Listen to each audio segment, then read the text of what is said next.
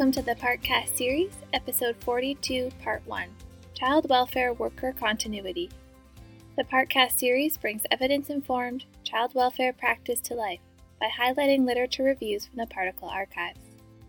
This podcast will examine some of the factors that result in unexpected case transfers between workers, how case transfers might impact service delivery, and what strategies organizations can implement to minimize unexpected case transfers.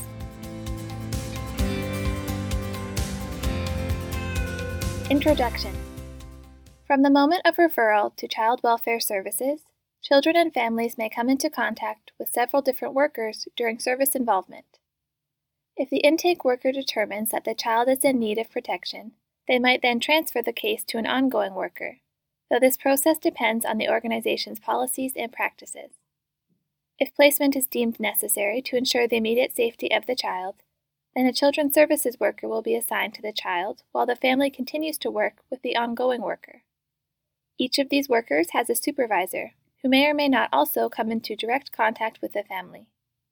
Within the relatively short period of time between the initial referral and placement, a family whose child has been placed in out of home care may have worked with as many as three separate workers just during standard operating procedures. If the case is closed but then re referred and reopened, the family might come into contact with yet another worker, again depending on organizational policy and on the length of time between case closure and case reopening.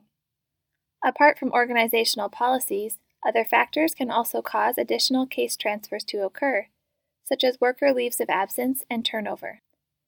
Given the importance of ensuring child safety and parental capacity and its association with the working relationship between worker and family, this podcast will examine some of the factors that result in unexpected case transfers between workers, how case transfers might impact service delivery, and what strategies organizations can implement to minimize unexpected case transfers, and the potential negative impacts of those transfers that cannot be prevented. Are case transfers preventable? For the purposes of this literature review, two broad categories of reasons for case transfer will be considered. 1. Factors that cannot be addressed by an organization, that is, unpreventable factors. And 2. Factors that can be addressed by an organization, that is, preventable factors. It is important to note that this review will only consider worker level factors. Family level factors, such as change in worker requests, are beyond the scope of this paper. Unpreventable factors are usually temporary and occur either unexpectedly, such as a sick leave, family caregiver leave, or compassionate leave, or as a natural part of the life course, such as parental leave. Preventable factors are rarely completely unexpected, such as employee termination, employee turnover, and lateral transfer. Given the potential for organization level intervention for preventable factors, this review will focus on these factors, beginning with the most prevalent and arguably the most preventable employee turnover. What is worker turnover? Employee turnover is a broad measure of the proportion of workers leaving their position in an agency. As with case transfers, there are preventable and unpreventable reasons for employee turnover. Unpreventable turnover can occur as a result of marriage or parenting, retirement, death, or a spousal job move. Preventable turnover can occur when employees voluntarily terminate their employment for reasons such as burnout, salary, workload, or return to school. Estimates of worker turnover. Provincial or state or national levels of employee turnover are difficult to interpret in both Canada and the US due to their large geography and wide range in population density and resource allocation. For example, state level estimates of employee turnover at 28% hide the fact that some organizations might have turnover rates as high as 90%.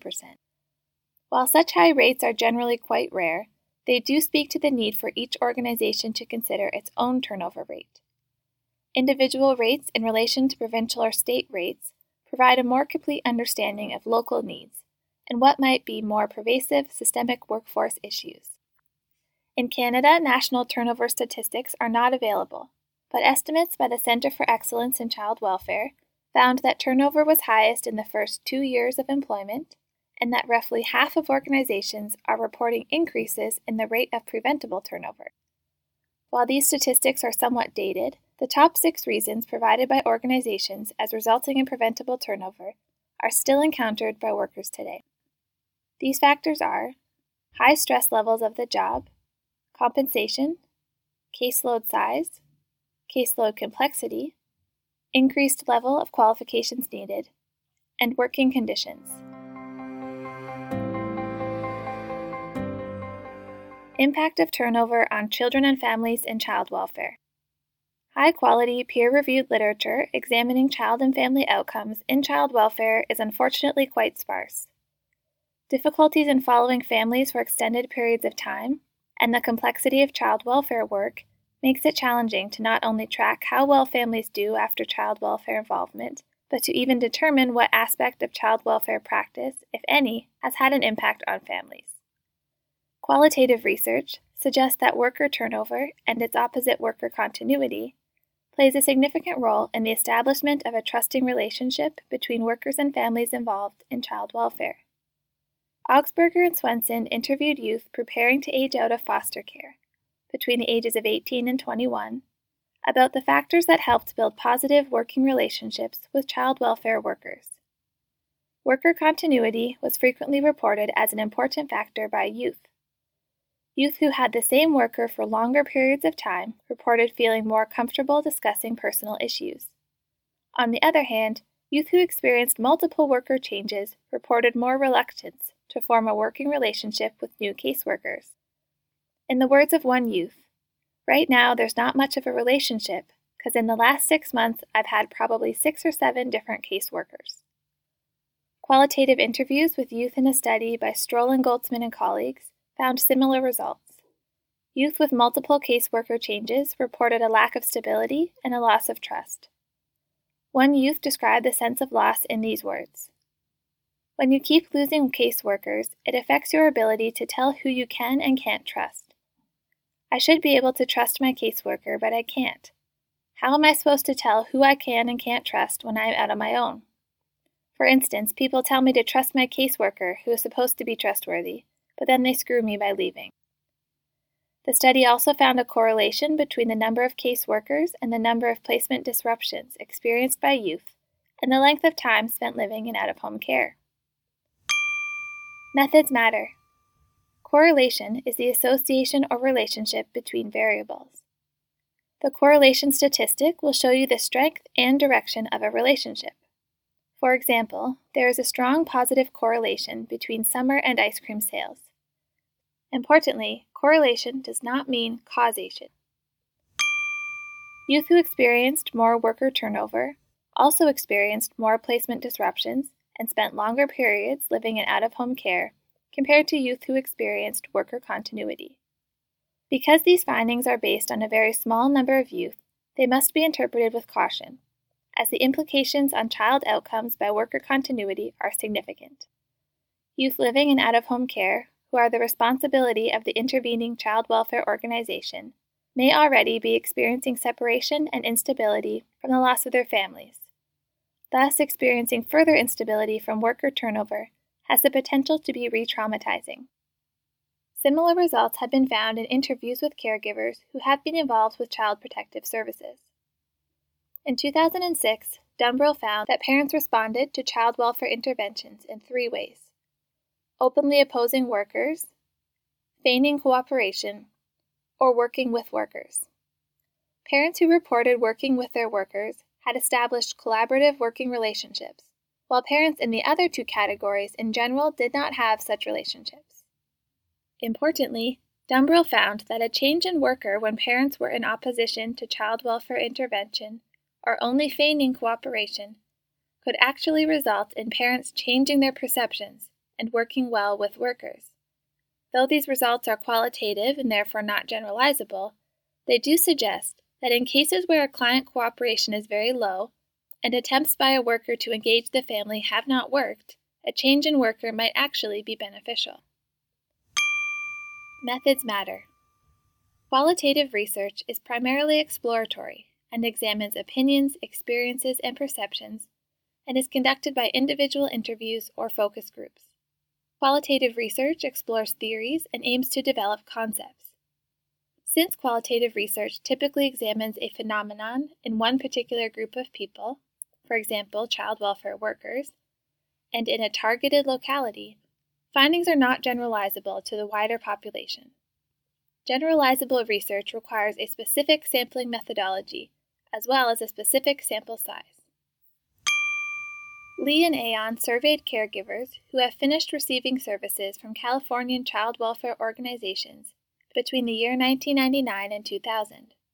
Despite a small sample size, the researchers achieved an 80% response rate and report several significant results, the most important of which is that the quality of the relationship with the worker was predictive of improvement in parents' use of discipline and in the emotional care of children. The quality of the relationship itself was dependent on the frequency of visits by workers and on workers' ability to communicate openly. It must be noted that all the studies cited so far in this podcast rely on client self reports, which might be impacted by biases, such as recall and social desirability bias, which may skew the findings. Researchers in Canada attempted to expand on previous findings and account for client bias by surveying pairs of workers and caregivers in order to determine whether their perceptions of engagement and outcomes were similar or not. Though limited in its statistical analyses, the study does not suggest that in general caregivers and workers tend to agree on the level of the engagement of the relationship.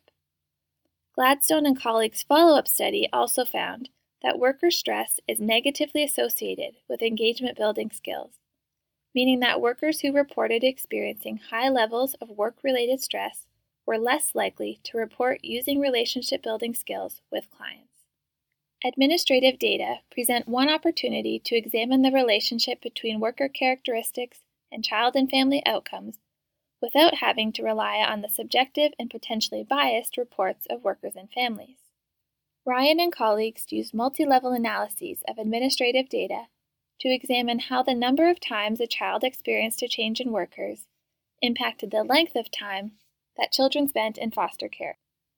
They found that with each additional change in workers, not only does a child's length of time in foster care increase significantly by six months, but also that the overall likelihood of reunification with the family of origin is significantly decreased.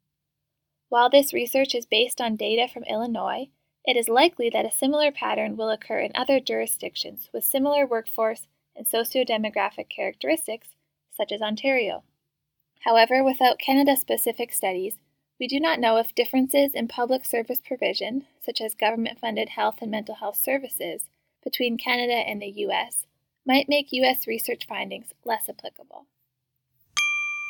Methods matter. Multi level analysis compares data that are related to one another. For example, children within classrooms within schools each have their own culture and likely influence children's outcomes. Multi level analysis looks at several levels at once, such as child, worker, and agency. It allows us to compare how children's outcomes might vary between workers and between agencies. This statistical procedure allows us to consider the effect of contextual factors that are independent of child and family case characteristics. For instance, one Ontario study using multi level analyses estimates that child level factors account for 65% of variance in outcomes.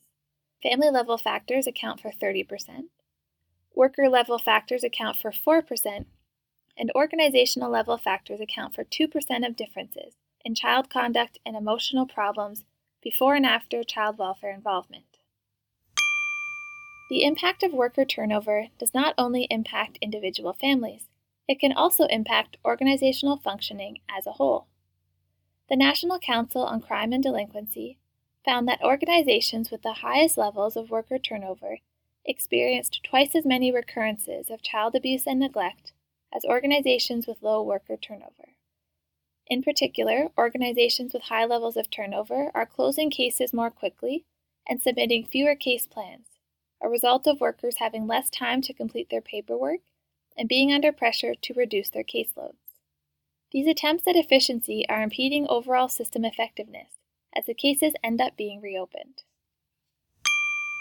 Organizational interventions to prevent turnover. In order to examine what interventions can be used to prevent turnover, we need to first consider the employee life cycle as a whole. The first stage in an employee's life cycle is recruitment, which is the first opportunity that employers have to address turnover issues. Burstain's 2009 analysis of turnover and retention in Texas found that hiring workers who are not well suited for child protection work are more likely to be terminated or to quit their employment. Part of the reason for this mismatch is that these workers lack not only the skills to do a complicated and stressful job, but they also lack the self efficacy and belief that they are able to do the job. The Title IV-E program in the United States is one attempt to address this issue. Through a partnership between child welfare organizations and universities, Title IV-E provides funding for students in social work programs in exchange for a commitment to working in child welfare for a specific length of time upon graduation.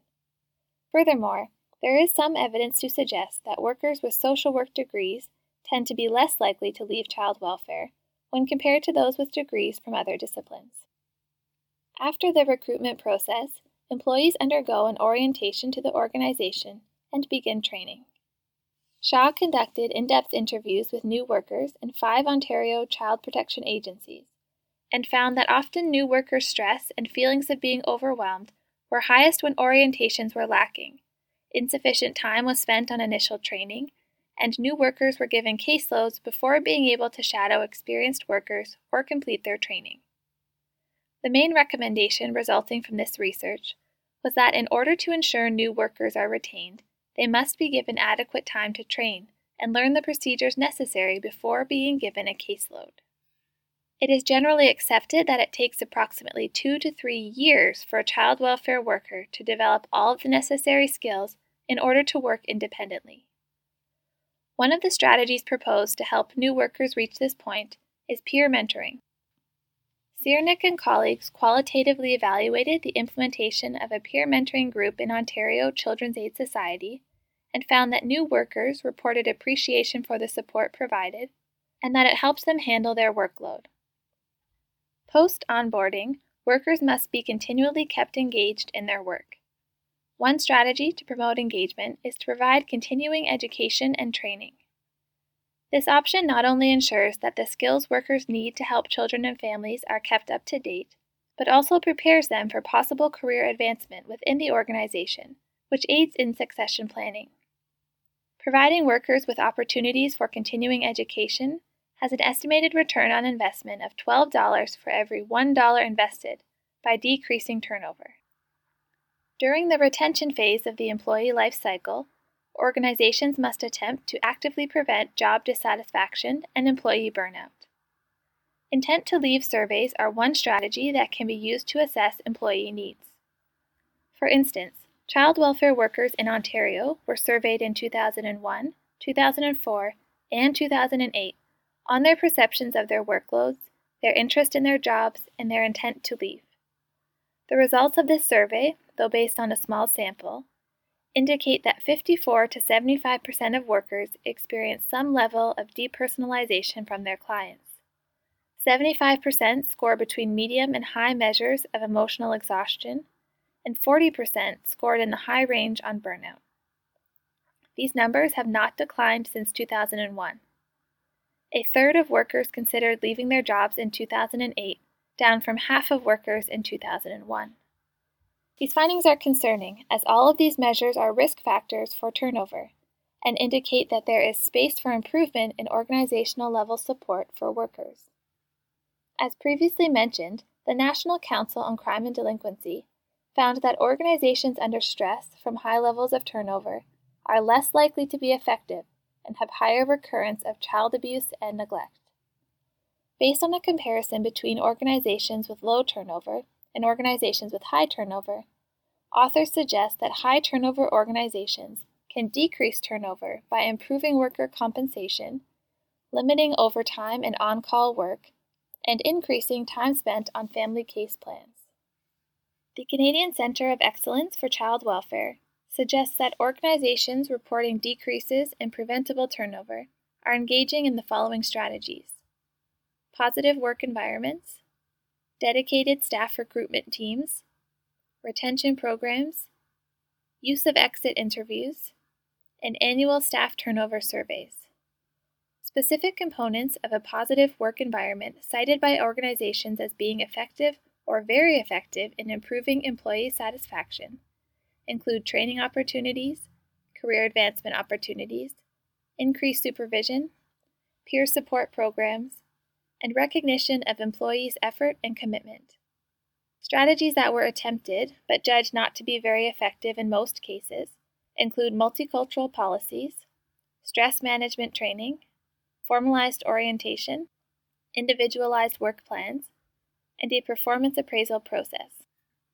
Components of retention programs cited by organizations as being effective or very effective at decreasing turnover include increased safety measures, increased flexibility in working hours, decreased workload, increased vacation time, technological support, and increasing salary to marketplace norms.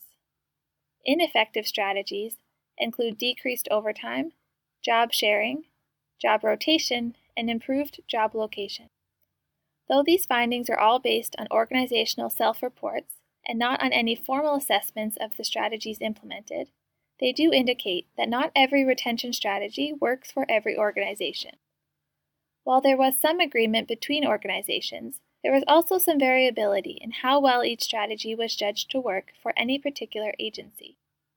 A common theme that does emerge is that the information each agency collects from exit interviews and staff turnover surveys can be effective in determining which specific strategies would be effective for that particular agency's needs.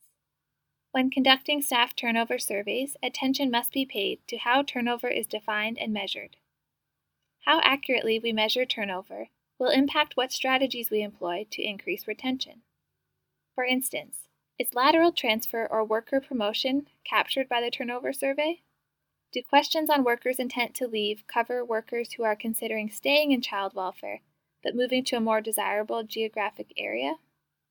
Part 2 of this podcast series will cover specific strategies for designing an effective worker turnover survey. Despite organizations' best attempts, a certain level of turnover will continue to occur. The following section will consider how workers and supervisors can work to minimize the impacts of unavoidable case transfer on children and families. Thinking critically. There are many important factors to consider when thinking about worker continuity. What are the rates of turnover within your organization? Are the turnover rates equally distributed throughout the organization? Why or why not? Have the turnover rates changed over time? Why or why not? Interventions to prevent disruption from lack of continuity. Caregiver social support might be an important element in preventing disruption as a result of worker turnover. Longitudinal research in the United States has found that when caregivers have adequate social support, they are less likely to experience child removal and are also less likely to rate their children as experiencing unmanageable behavior problems.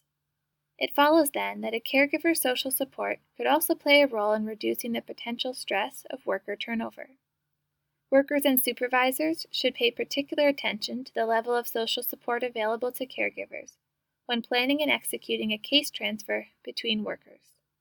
Compared to caregivers with a more developed social support system, caregivers with limited social support might require additional organizational support during the transition period.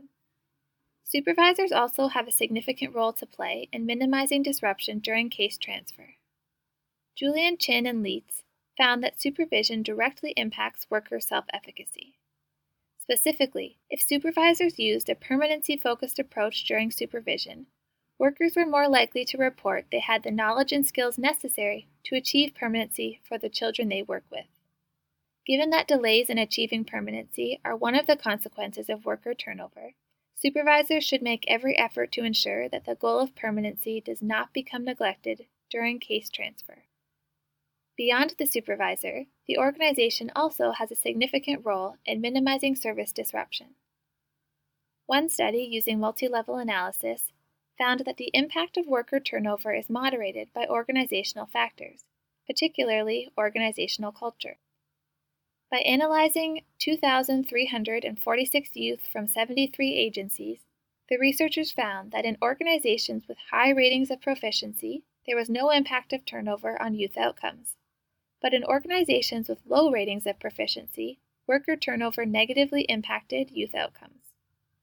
The study defined organizational proficiency as agencies that prioritize client well being, have up to date worker knowledge and skills, and responsiveness to clients' needs. These results suggest that if an agency culture is successfully focused on proficiency, the impact of turnover is minimized. The authors recommend that organizations assess their level of proficiency and the wider organizational culture as a whole in order to determine which areas require system level change. Another organizational level factor that might play a role in minimizing service disruption from worker turnover is organizational ties with other organizations. One study found that organizations with greater ties to other service providers, mental health in this case, had better mental health outcomes for their clients than organizations with less ties to other service providers, independent of the overall number of mental health services available. The researchers noted that one of the possible drivers behind this effect is the improved service delivery from a coordinated service response. The implication for worker continuity is that it is possible that a change in a worker in one organization will not have as large an impact on a family if there are other supporting organizations involved with the family. The utility of these supporting agencies would be more easily fostered if there were established working relationships between organizations. In fact, a coordinated service response by multiple organizations should be part of standard practice for child welfare involved families. Integrated service programs that focus on co occurring problem areas, such as substance abuse, domestic violence, mental health, and poverty, have been found to result in statistically significant improvements in family reunification. Families involved in integrated service programs to address their co occurring problem areas experienced greater progress in their particular problem area which in turn resulted in a greater chance of reunification with their children. Thinking critically. Has your organization attempted to address worker turnover? How? Was it successful? What could have worked better? Conclusions The employee life cycle prevents several opportunities for organizations to work towards minimizing preventable turnover. However, organizations also need to be prepared to minimize disruptions resulting from unpreventable turnover. The child welfare workforce is primarily female and is therefore more likely to be impacted by gendered caregiving activities.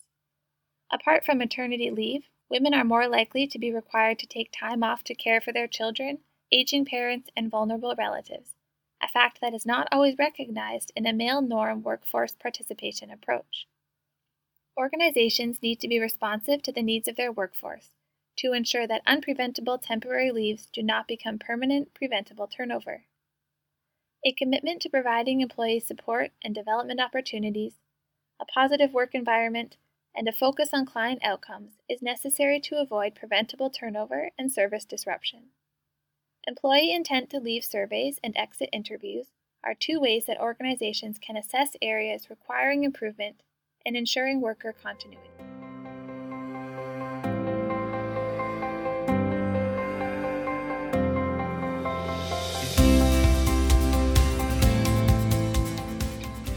You have been listening to the Partcast series, Episode 42, Part 1 Child Welfare Worker Continuity. At partcanada.org, you can access Part 2 of this episode Recommendations for Preventing Turnover as well as literature reviews in print format in the Particles Library. The Partcast series is produced by Practice and Research Together, a membership based organization that promotes the understanding and use of evidence informed practice at all levels of the child welfare system. For more information about and additional resources on this episode's topic, the Partcast series, or Practice and Research Together, please visit www.partcanada.org.